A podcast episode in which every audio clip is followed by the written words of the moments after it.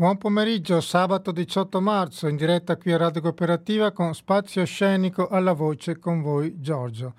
Oggi ascolteremo e conosceremo due giovani compagnie che hanno ricevuto premi e riconoscimenti importanti. Sono Kepler 452, avremo con noi l'attore e autore Nicola Borghesi che ci parlerà dello spettacolo Gli Altri.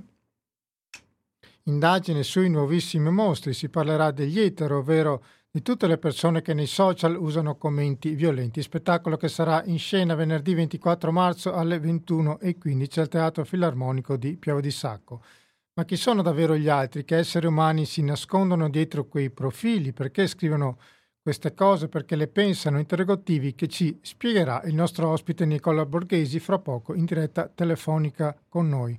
Nella seconda parte avremo in diretta telefonica er- Ermanno Pingitore, autore e autore fondatore della compagnia Usine Baug, la compagnia arriva finalista al premio scenario 2019 con lo spettacolo Calcinacci ed è finalista anche al scenario Infanzia 2020. Menzione speciale in box verde 2022, meglio tardi che mai, e poi Topi, ultimo spettacolo della compagnia che vince il premio Scenario Periferie 2021 viene coprodotto da Campo Teatrale e patrocinato da Amnesty International, spettacolo che riporta al pubblico ai fatti di Genova del 2001 e quel G8 macchiato di sangue, falsità e ingiustizie. Noi facciamo una pausa musicale e partiamo con Spazio Scenico. Buon ascolto. Erika Mu, non sapevo mai mentirti e noi rientriamo in diretta con Spazio Scenico e al telefono con noi Nicola Borghesi. Buon pomeriggio e grazie. Buon pomeriggio, grazie dell'invito. Allora, Nicola Borghesi, attore, regista, drammaturgo, insegnante alla Nico Pepe di Udine, direttore artistico per la compagnia Kepler 452 di cui è fondatore. È inventore del Festival 2030 a Bologna, vincitore del premio Rete Critica 2018, nel 2019 interpreta con lo scrittore Paolo Noris e mi dicono di vestirmi da italiano, non so come vestirmi, nel 2021 debutta invece con la descritta indagine sui nuovissimi mostri, Gli altri, scritto con Riccardo Tabilio, con il contributo di Emilia Romagna Teatro Erta, Teatro Nazionale, che affronta il tema nell'odio sui social network. Allora, Nicola, eh, innanzitutto Kepler 452 nasce nel 2015, quindi una compagnia molto molto giovane. E come nasce l'esigenza di creare questa compagnia? Tra l'altro un nome particolare che mi pare sia quella di una stella, di un pianeta. Sì, sì, sì, è vero. Eh, il nome della compagnia, parto da lì, viene proprio da un pianeta eh, molto lontano dalla Terra, scoperto da un telescopio che si chiama appunto Kepler. E Kepler 452b è un pianeta molto lontano ma potenzialmente abitabile, quindi è l'idea di mondi possibili lontani, ehm, e di strumenti per guardarli e l'esigenza da cui nasce Kepler è proprio questa, cioè osservare mondi che non conosciamo, pezzi di realtà che difficilmente arrivano alla nostra attenzione e che invece forse sono fondamentali per capire quello che ci circonda nella nostra stessa vita. E quindi eh, l'esigenza da cui nasce è proprio quella di osservare la realtà e raccontarla in scena. Noi lavoriamo su eh, reportage teatrali, come nel caso di, degli altri, su spettacoli partecipati, quindi format ehm, in cui raccontiamo delle storie della realtà intervistandone e portando in scena con noi i protagonisti di queste storie, eh, facciamo percorsi audioguidati nelle città, quindi diciamo eh, tutto ciò che riguarda il raccontare la realtà in una chiave teatrale è la missione di questa compagnia.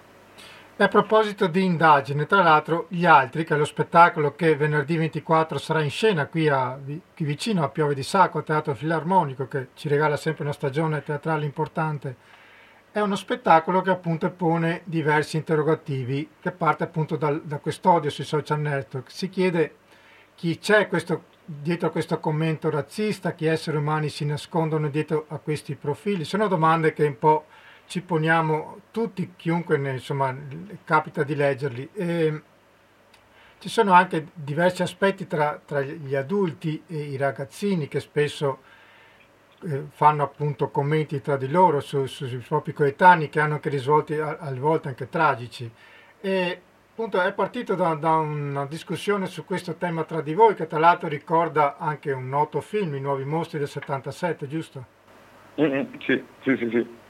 Sì, diciamo, nasce proprio da un'ossessione, come spesso succede questo spettacolo, proprio dal, dal, dal fatto che osservavamo che ci capitava, eh, a me in particolare, devo dire, di indugiare molto tempo su pagine di quotidiani, notizie di un certo tipo, soprattutto riguardanti so, l'immigrazione o le violenze domestiche, cose di questo genere, eh, ci capitava di indugiare lungamente su queste notizie, andare ad aprire i profili delle persone che, che avevano scritto quei commenti, ehm, provare a immaginarsi la loro vita e forse proprio in questo provare a immaginarsi c'è stato l'innesco per, per uno spettacolo, perché no? Tu leggi un commento che augura, non lo so, lo stupro a qualcuno, ti irrigidisci, ti indigni, dici vabbè ma questa cosa è mostruosa, questa cosa non, io non c'entro niente con questa cosa. Ehm, e invece quel, quell'affermazione, quel commento è un momento della vita di una persona che è sicuramente una vita molto più complessa. Allora la domanda è che vita è? Cioè perché una vita a un certo punto ha uno snodo che si trasforma in quello specifico commento? Come possiamo fare a capire quella storia, quella biografia? E quindi ho cercato una persona che avesse questo tipo di esperienza e l'abbiamo conosciuta. Infatti, infatti la, la, cosa che viene da, da, da, pensare come primo impatto è che appunto ci sia una, una, carenza culturale, molta disinformazione, appunto voi avete indagato che non è sempre così. No, allora, eh, diciamo che aiuta, ecco. Eh, cioè, non aver studiato eh, ci aiuta a fare degli errori in tutti i campi dello scibile umano in cui si possono commettere degli errori Tuttavia eh, non mi pretendo un esauriente perché c'è un sacco di gente che non ha studiato, che è gente squisita, che ha un senso della solidarietà e eh, dell'impegno verso il prossimo straordinario.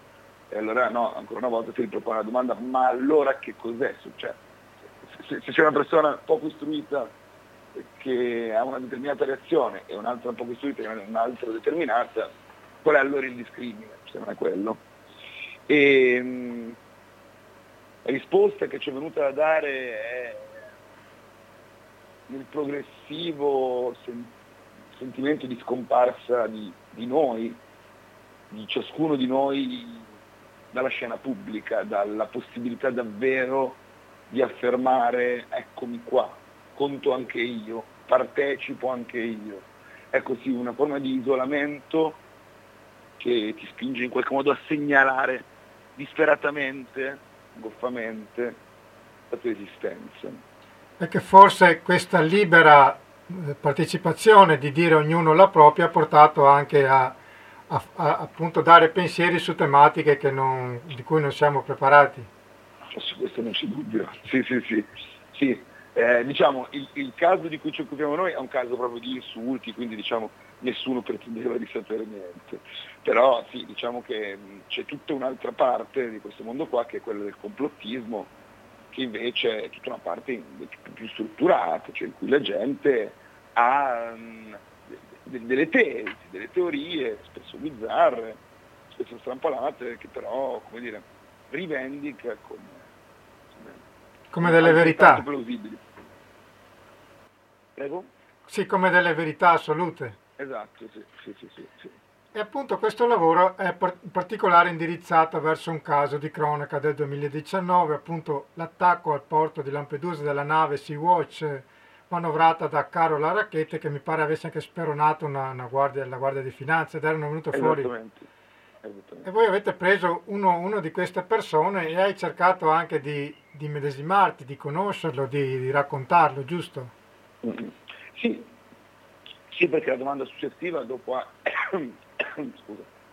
ci sono queste persone è ehm, e noi, cioè noi quanto c'entriamo con queste persone? Ci sono persone con cui non c'entriamo nulla, con le quali non possiamo in termini assoluti avere nulla a che fare oppure in alcuni momenti potremmo essere anche noi, quindi anche questa idea di misurare una distanza tra noi e loro. Certo, tra l'altro gli altri appunto ci aiutano appunto anche a capire chi siamo noi effettivamente. Mm, sì, eh, che è una domanda dire, piuttosto complicata, chi, chi siamo noi. Però ecco, forse un modo per capire chi siamo noi è provare a guardarci in relazione a questi altri, cioè usare l'altro come possibilità di specchio di, di me, di, di, come vivo, di quello, che, di quello che faccio. Infatti tu, da quello che ho intravisto, porti in scena anche la tua rabbia. Infatti tu in un'intervista hai detto la rabbia è preziosa se incanalata nel verso giusto, ma spesso ci arrabbiamo per cose futili. A me ha fatto pensare un po' anche al popolo francese, eh, che c'è molto da insegnare riguardo a questo, ovviamente condannando episodi di violenza. Loro diciamo, sono un popolo, secondo te, che sanno unire la rabbia nel verso giusto? Eh, guarda, scoccia a dirlo, ma quelli sono bravi davvero, su quelle cose lì noi abbiamo veramente molto da imparare. Eh, questi giorni, insomma, come dire, mi pare evidente. E eh, diciamo, grandi cose della storia si sono fatte con la rabbia e con l'odio la rivoluzione francese, la rivoluzione russa, eh, tutti i grandi cambiamenti. La resistenza. Eh, la resistenza. tutti i grandi cambiamenti su cosa sono fatti? Sono fatti su un pezzo di opinione pubblica esasperato a tal segno che era disposto anche, eh, anche a rimetterci la vita o insomma a farsi molto male pur eh, di affermare una realtà diversa da quella che veniva proposta. E, ehm, e quindi insomma la, la, la violenza è, è, una componente della realtà, viene continuamente esercitata, no? eh, mi ricordo che, che, diceva tutti parlano della potenza della violenza nel fiume che esonda e nessuno di quello degli argini che lo contengono tutti i giorni.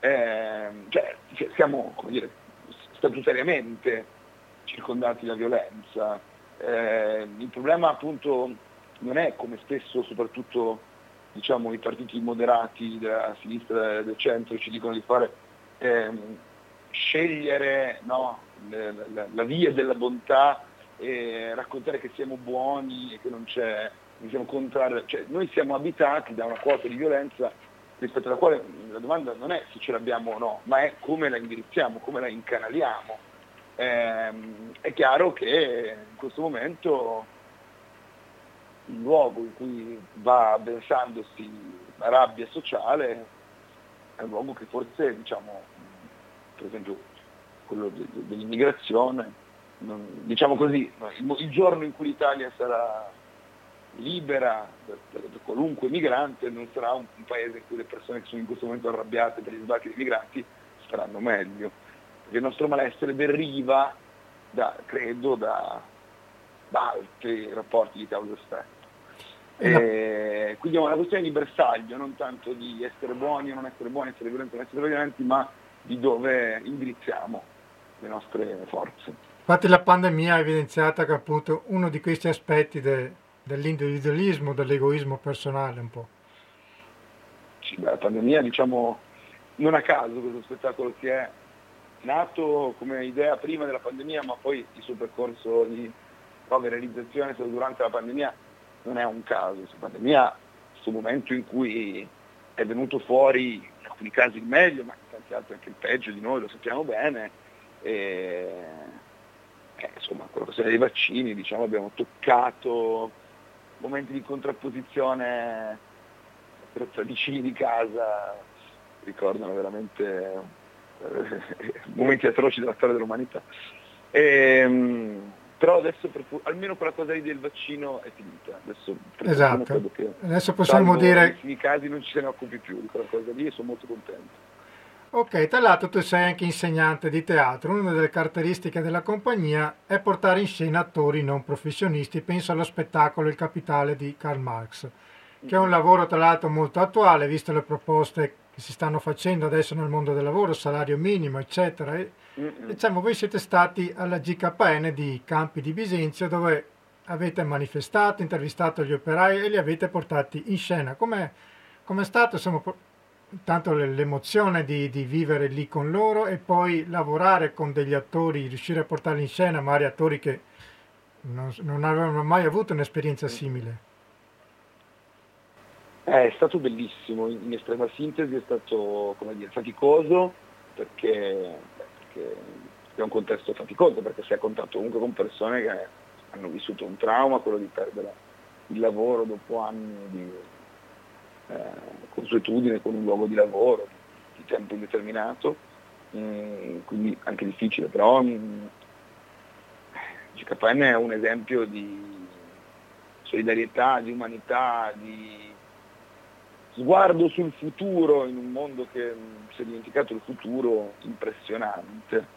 E, mm, era, è, è incredibile, è una fabbrica occupata in Italia nel 2022, ha cominciato nel 2021, quindi eh, io sono insomma, un po' di letture marxiste eh, eh, e di, come dire, mi sono sempre piaciuti i romanzi che parlano di lotte operaie.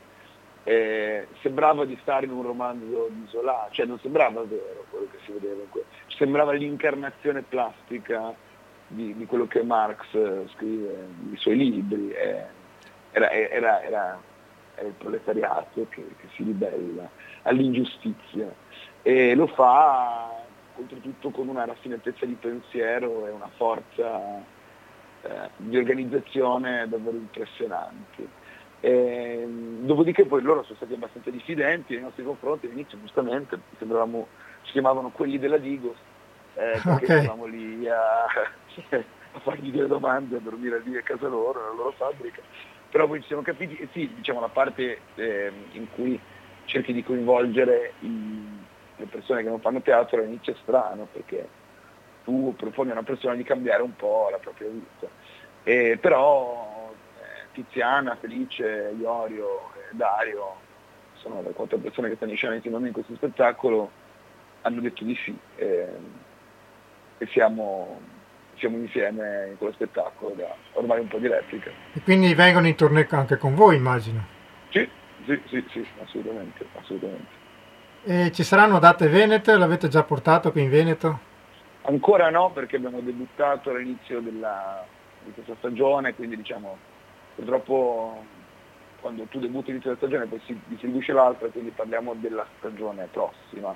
Sul Veneto non saprei, per il momento non, non che io sappia, però diciamo questo è il periodo in cui si chiudono le, le trattative per l'anno successivo di solito. Eh, quindi significa che sei anche molto bravo come insegnante se riesci diciamo, a far debuttare dei, dei non professionisti.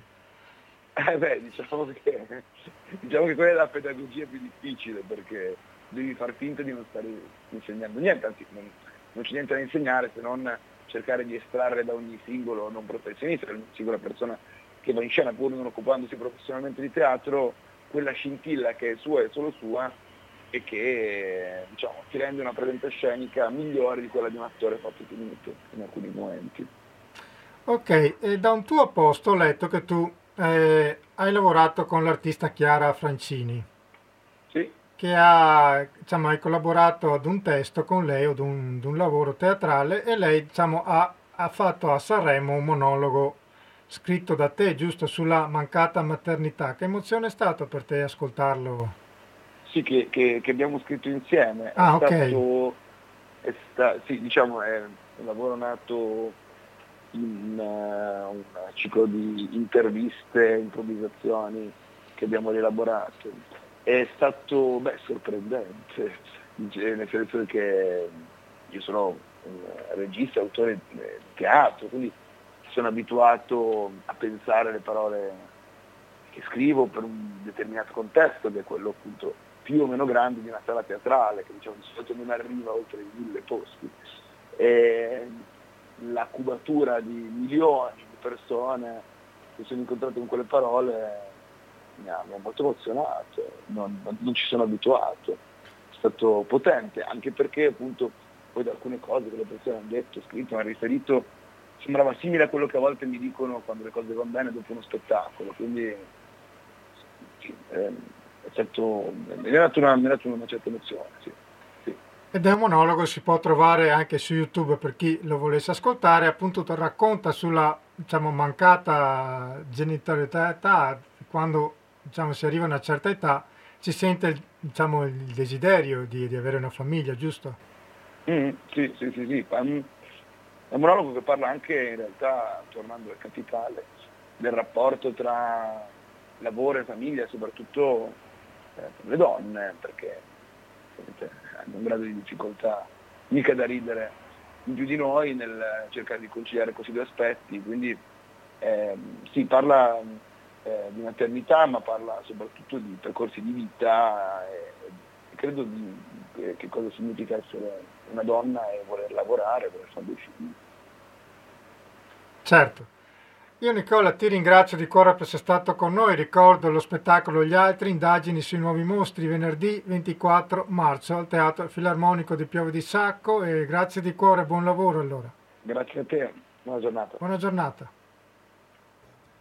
E questi erano i gang e noi rientriamo in diretta con Spazio Scenico e ora facciamo un salto a più di vent'anni fa a Genova, ai giorni di Genova, una delle pagine più brutte della storia del nostro paese che si cerca di accantonare e di, parla- di non parlarne. Ne parla lo spettacolo Topi a vent'anni dal G8 di Genova che sarà in scena domenica 26 marzo ai carichi sospesi di Padova alle 19. A parlarcene abbiamo la compagnia Usine Bug. Buon pomeriggio.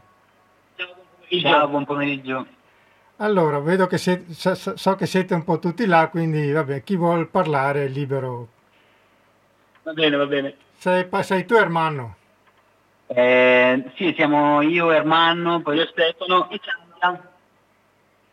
Ok, allora, eh, Ermanno Pingitore è un attore, regista milanese, inizia il suo percorso di formazione accademica al Teatro di Bologna Alessandro Garrone, fonda nel 2018 la compagnia Usine Bug, all'interno del quale è creatore e attore. La compagnia arriva finalista al premio Scenario 2019 con Calcinazzi, e menzione speciale in box del Mille Verde 2022, meglio tardi che mai, e Topi è l'ultimo spettacolo della compagnia che vince il premio Scenario 2021 condotto e patrocinato da AMS International ed è lo spettacolo di cui vi parleremo oggi.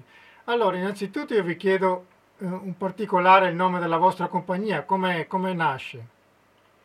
Allora, eh, è un nome un po' particolare, con delle sonorità un po' strane. Eh, beh, usine viene dal francese, che vuol dire fabbrica, eh, perché noi ci siamo conosciuti eh, a Bruxelles, la compagnia è nata a Bruxelles. Ehm, io e Claudia abbiamo studiato lì in una scuola di teatro, Ermanno poi eh, è venuto lì dopo aver studiato anche lui a Parigi, quindi insomma siamo nati in questo ambiente un po' francofono. Ehm, Baudi invece è una storia un po' più, più, più particolare, perché il primo spettacolo che abbiamo cominciato a creare, che poi non è mai andato non è mai uscito, non è mai stato fatto perché c'è stato il Covid, ehm, parlava di frontiere, e di frontiere in particolare la frontiera tra Italia e Francia, eh, in un paese che si chiama Clavière, di frontiera, che, ehm, nel quale era stata occupata una chiesa ehm, per dare, da, aiutare, dare un punto d'appoggio alle persone che provavano a passare dall'altra parte, era inverno, c'era neve, ehm, era molto difficile eh, passare le montagne, c'era gente che rischiava appunto la vita eh, nel tentativo di passare la frontiera. E quindi era nato questo posto e io e Ermanno siamo andati, a, siamo andati lì un po' per vedere cosa succedeva, un po' per partecipare a questa esperienza e da quel momento lì volevamo crearci uno spettacolo su questa cosa. E in quella zona lì in particolare tra Italia e Francia si parla occitano, un dialetto, eh, cioè una lingua derivata un po' dal francese, nella quale Baug vuol dire scemo, stupido, idiota, un po' una, un, un, quel verso semantico di parole lì. Quindi niente, dobbiamo portarci dietro un po' di quell'esperienza lì, questo, per questo lo citano questa parola, e, ehm, e, niente, è saltato fuori questa parola ci faceva un po' ridere, sembrava simpatica, eh, e, e, boh, e quindi l'abbiamo scelta. Poi eravamo in un momento in cui partecipavamo a un concorso, sempre con uno spettacolo, bisognava scegliere un nome di una compagnia e ci è rimasto addosso per tutti questi anni e comunque poi interessante, un nome che è particolare ma interessante. Ecco, quindi la storia è questa. Ok, i vostri spettacoli sono frutto di un lavoro collettivo e così questo spettacolo che porterete domenica 26 marzo alle 19 ai carichi sospesi qui a Padova, che ha vinto un premio importante come premio scenario Periferie 2021. Ne leggo una parte della bellissima motivazione della giuria. Vent'anni dopo il G8 di Genova per chi c'era e soprattutto per chi non c'era, per una generazione che nel 2001 aveva 12 anni e non poteva andare a Genova. Topi crea un dispositivo teatrale che unisce un doppio livello di composizione drammaturgica, l'indagine storica e documentaristica con la ricerca di una scrittura scenica che riesce a coniugare il privato e il pubblico, la realtà dei fatti e la manipolazione delle informazioni. Allora, voi eravate molto giovani in quei giorni, cosa vi ha colpito appunto di, di, di, di questo fatto di Genova, che tra l'altro se ne parla molto poco, come mai l'avete voluto raccontare? Allora, erano gli anni in cui cominciavamo a conoscere un po' il mondo della politica, insomma eravamo eh, al, al, liceo, i primi anni di liceo, eh, tutti e tre avevamo 12, 12 anni, circa 13 al massimo, ed ecco erano gli anni in cui cominciavamo un po' a conoscere cosa voleva dire eh, insomma, le assemblee di istituto, le manifestazioni, le, i cortei a volte, ehm, però eravamo assolutamente troppo piccoli, sia per partecipare a Genova sia per renderci conto anche di che cosa succedeva. Quello che invece ci ha toccato tutti, che abbiamo vissuto, sono gli anni successivi, cioè il, quello che Genova ha lasciato nel mondo politico, dell'attivismo, insomma anche semplicemente delle manifestazioni quando sei al liceo. Eh, per esempio i discorsi dei genitori, eh, la paura eh, di, di, andare in manifestazione, lo sguardo sulla polizia, i carabinieri, ehm, il rapporto con, uh, con, tutto quello che succede in piazza che eh, trasudava un po' Genova da, da, da tutte le parti. Eh, il fatto che, il, che, un certo tipo di movimento sia finito e poi sia, si sia creato qualcos'altro, insomma noi abbiamo questa esperienza del post Genova e forse è quello che ci ha, che, che ci ha spinto un po' a lavorare su questo, su questo argomento per capire un po' cosa era successo, da dove arrivavano quelle cose e cosa ci portava ci portiamo ancora dietro, eh, nonostante siano passati vent'anni e nonostante non abbiamo vissuto eh, questa cosa. Quelle che portate in scena sono due storie parallele, Claudia Russo e Stefano Rocco, che raccontano la storia dei fatti accaduti a Genova, documentando voci, pensieri, ricordi, mentre appunto c'è Ermanno Pingitore che interpreta Sandro Canepa, che è appunto un nome di fantasia, un personaggio inventato. Ce lo volete presentare brevemente? Eh, sì, sì, certo. Ma intanto Sandro Canepa è, è una persona vera, cioè ah, ok. ispirati da, da, qualcuno che abbiamo conosciuto davvero. E, e sì, raccontiamo questa, questa storia parallela di, di, questa persona che scopre di avere i topi in casa e ha una cena molto importante. Vive lavoro, a Genova, giusto? Cui... A Genova, sì, a Genova eh, siamo partiti con l'idea di raccontare questa storia di questa persona che vive questo suo piccolo dramma personale durante gli stessi giorni del, del G8. Quindi cena importante di lavoro, scopre di avere i topi a casa e insomma tutti gli stratagemmi in escalation che trova per sbarazzarsi di questi topi. E da qui si intuisce anche il titolo dello spettacolo, questa caccia al topo dentro la casa appunto del signor cane e poi la caccia al topo diciamo fuori. Sì, sì, sì, viene, sì, viene da lì il nome dello spettacolo. E, ehm, ed è una... l'abbiamo scelto come metafora, per, come parallelismo più che come metafora, per raccontare da un altro punto di vista gli eventi, del, gli eventi di Genova, anche senza eh, utilizzare immagini di repertorio, cioè video di quello che è successo in piazza. Ci sembrava che questa metafora della caccia al topo fosse particolarmente calzante per mostrare eh, non solo visivamente quello che era successo, ma anche per, per rendere alcune del, di quello che supponiamo, che immaginiamo potessero essere le dinamiche che si venivano a creare.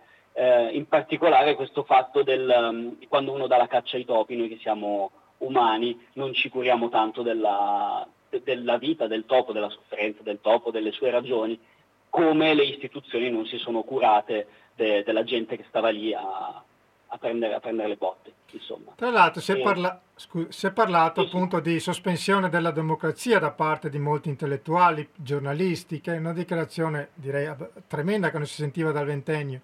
Voi dalle vostre ricerche che significato date a questa frase e secondo voi perché quella violenza appunto su persone, su studenti piuttosto che personale sanitario è stato diciamo frutto della tensione umana in un momento di difficoltà, una mancanza di organizzazione? Voi dalle vostre ricerche cosa ne avete dedotto?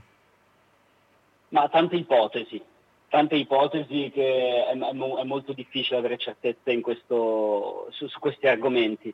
sicuramente c'è un po' di tutto quello che è stato detto, eh, cioè non, non, non, si può escludere che non ci sia stato sicuramente cattiva organizzazione, sicuramente eh, la tensione umana in certe situazioni può portare a, sicuramente c'era, state, c'era stato anche questo.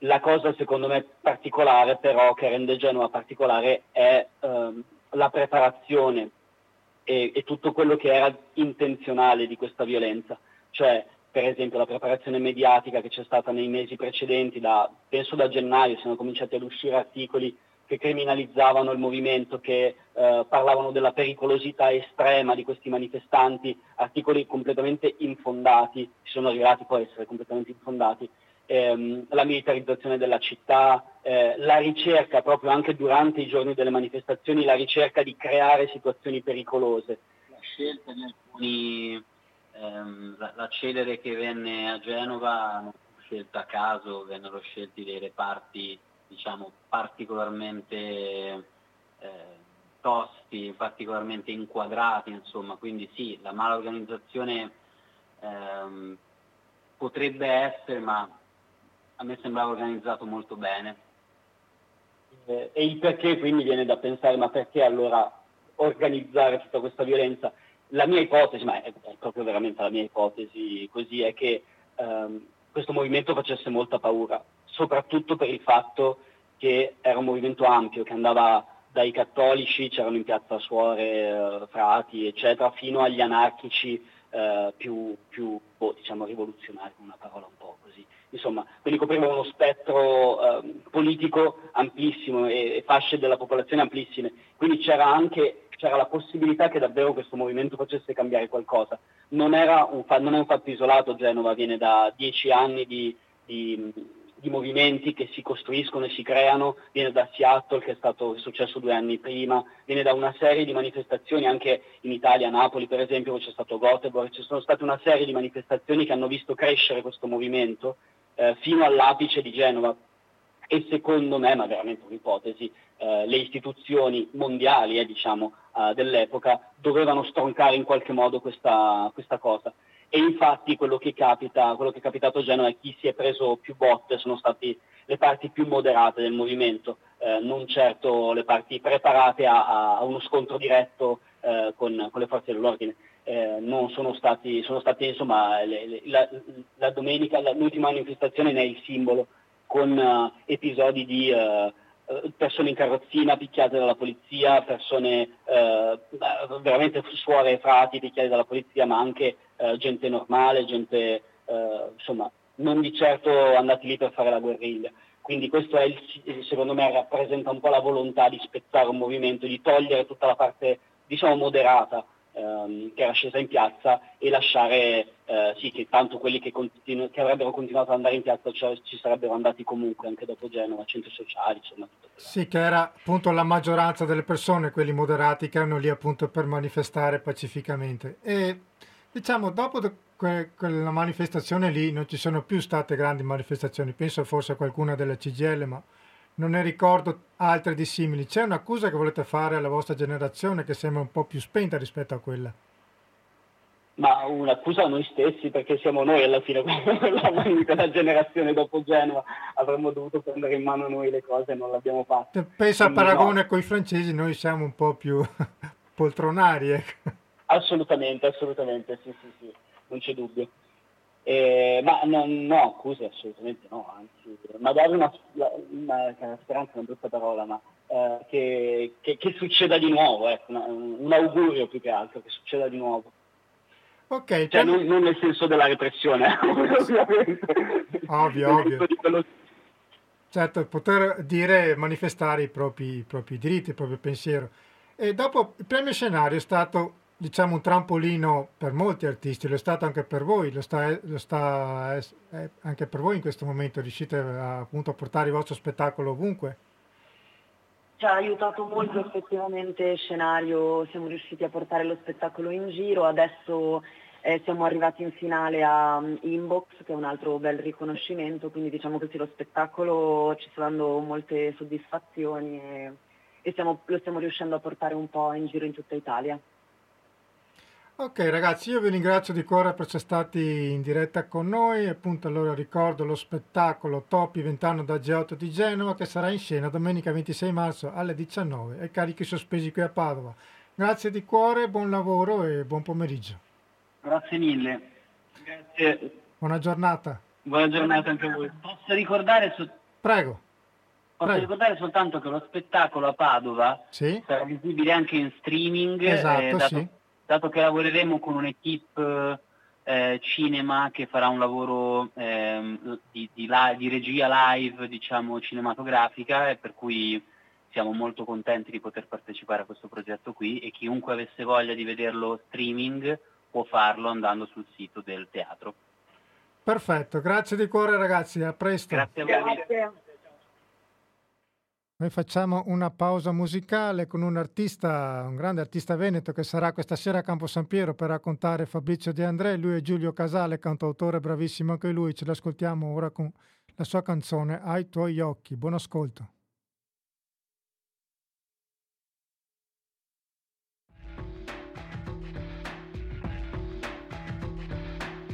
Per l'occasione voglio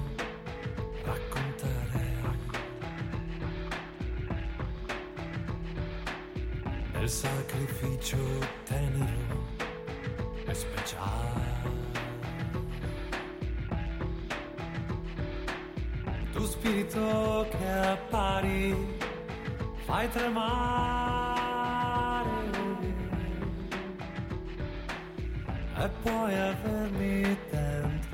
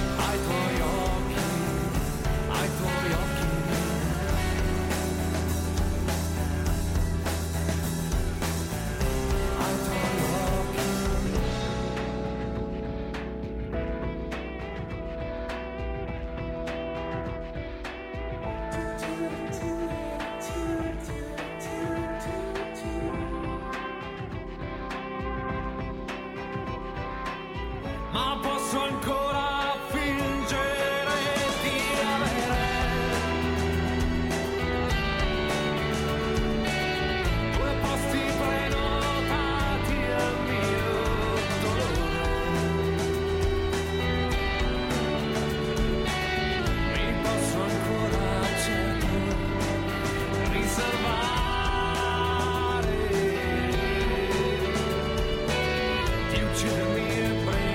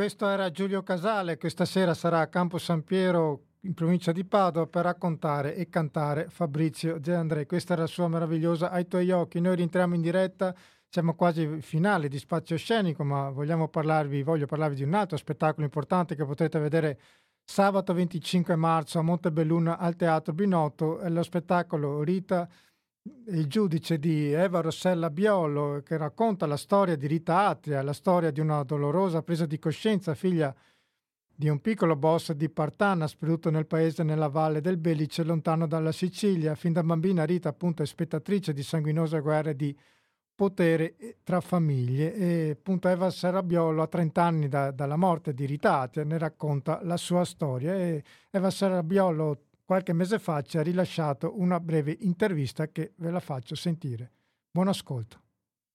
Vi parliamo di un altro bellissimo lavoro da non perdere, si intitola Rita e il giudice, storie di scelte, padri e mafia, che sarà in scena sabato 22 ottobre a Colle Umberto in provincia di Treviso. A parlarcene in diretta telefonica con noi Eva Rossella Biolo, buon pomeriggio grazie. Buon pomeriggio, grazie a voi dell'opportunità. Grazie di cuore per essere con noi perché sappiamo che hai, hai il Covid, quindi speriamo tu stia, stia riprendendo. Allora, eh, cambiamo appunto, parliamo di, di questo lavoro. Eva Rossella Biola, attrice e fondatrice di Mattazza Teatro con lo spettacolo Corpo in affitto di cui è protagonista, finalista al premio OFF al Teatro Stabile del Veneto nel 2017. Ha debuttato con Cappuccetto Rosso, Lupo e Alta Sudità, vincitore del premio Inbox Verde, premio primo classificato a Briciole di Fiabe Arezzo 2017, finalista del premio Otello Sarsi di Montegranaro nel 2019 e secondo classificato al Festival di Teatro Ragazzi di Padova nel 2019. Allora, eh, Eva Rossella, quest'anno si ricordano i 30 anni delle stragi mafiosi di Capaci, Via D'Amelio, e questa che la storia che racconti è una storia legata appunto alla strage di Via D'Amelio, meno conosciuta rispetto a quella di- del giudice Paolo Borsellino, ma comunque sono molto legate, ed è quella di Rita Atia. Ti chiederei innanzitutto una presentazione di Rita Atia e come nasce la motivazione di raccontare la sua storia. Rita è la- una giovanissima testimone di giustizia, la più, la più giovane, lo è stata, e la- inizialmente abbiamo incrociato la sua storia per caso, eh, leggendo un libro, e ci ha colpito soprattutto il fatto che questa ragazza nascesse e crescesse all'interno di un contesto mafioso e riuscisse a fare un passo che è un passo enorme per un essere umano, quello di uscire da, dallo sguardo nel quale era nata, dalla- dal contesto nel quale era nata e cresciuta ed è il motivo per cui abbiamo pensato che fosse una storia da raccontare perché eh, tutti quanti eh, possiamo fare un passo del genere per uscire da un contesto che magari è molto meno mafioso del suo, ma un contesto di connivenza con alcune logiche che rendono la nostra società un posto peggiore. E quindi abbiamo sentito la necessità di raccontare la sua storia perché secondo noi parlava, parlava a tutti, a noi per primi, a noi come esseri umani per primi. Ecco. Tra l'altro voi avete fatto anche un lungo percorso di ricerca, anche quasi, possiamo dire, a livello giornalistico, che tra te e Marco Artusi eh, avete avuto anche il contributo del magistrato Vittorio Teresi che appunto ha, ha lavorato con Borsellino. Questo è stato, presumo, determinante per, per il vostro lavoro, ma ehm, quale differenze avete trovato appunto eh, ricercando voi stessi delle notizie riguardo la mafia, le corroboratrici di mafiosi che magari ne- nei- appunto nelle televisioni non vengono dette, comunque non vengono spiegate a, come a dovere? Allora, come attori la, eh, la testimonianza diretta è un materiale meraviglioso per tutto quello che riguarda eh, l'interpretazione, no? entrare dentro allo sguardo di qualcun altro, perché se, se, qualcuno te lo racconta, se qualcuno ti racconta Paolo Borsellino come l'aveva conosciuto, se qualcuno ti racconta la vicenda di Rita eh, in prima persona, perché quelle, quelle persone le ha conosciute, tu hai una, eh, una porta privilegiata per, per, per la verità, per, non tanto la verità dei fatti, quanto la verità della, dell'essere umano. E noi come attori, prima di tutto noi portiamo oh, dei personaggi in scena, quindi li portiamo con, con la nostra carne, con, la no, con le nostre ossa, ma per raccontare qualcun altro. E quella carne e quelle ossa sono una, la trasformazione della mia carne, delle mie ossa, mia, del mio modo di, di, di percepire un altro essere umano è, è, è, aiutata tantissimo da, dal contatto diretto con chi quell'essere umano l'ha, l'ha conosciuto e, e, me ne ha parlato.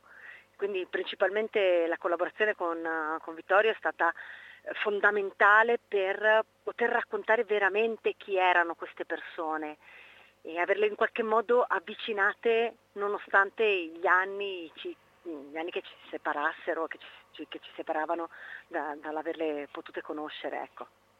Ok, visto che ormai siamo quasi in finale, volevo chiederti, lo spettacolo appunto come ci hai appena ricordato tu si sviluppa tra narrazione, monologhi e dialoghi, dove appunto Rita è solo evocata, anche se è costantemente presente, e sono appunto i diversi personaggi che racconti. Tra l'altro con una scenografia, ho visto con pochi oggetti ma molto significativi, se ci puoi svelare, senza svelarci troppo, ci puoi spiegare un attimo la scenografia.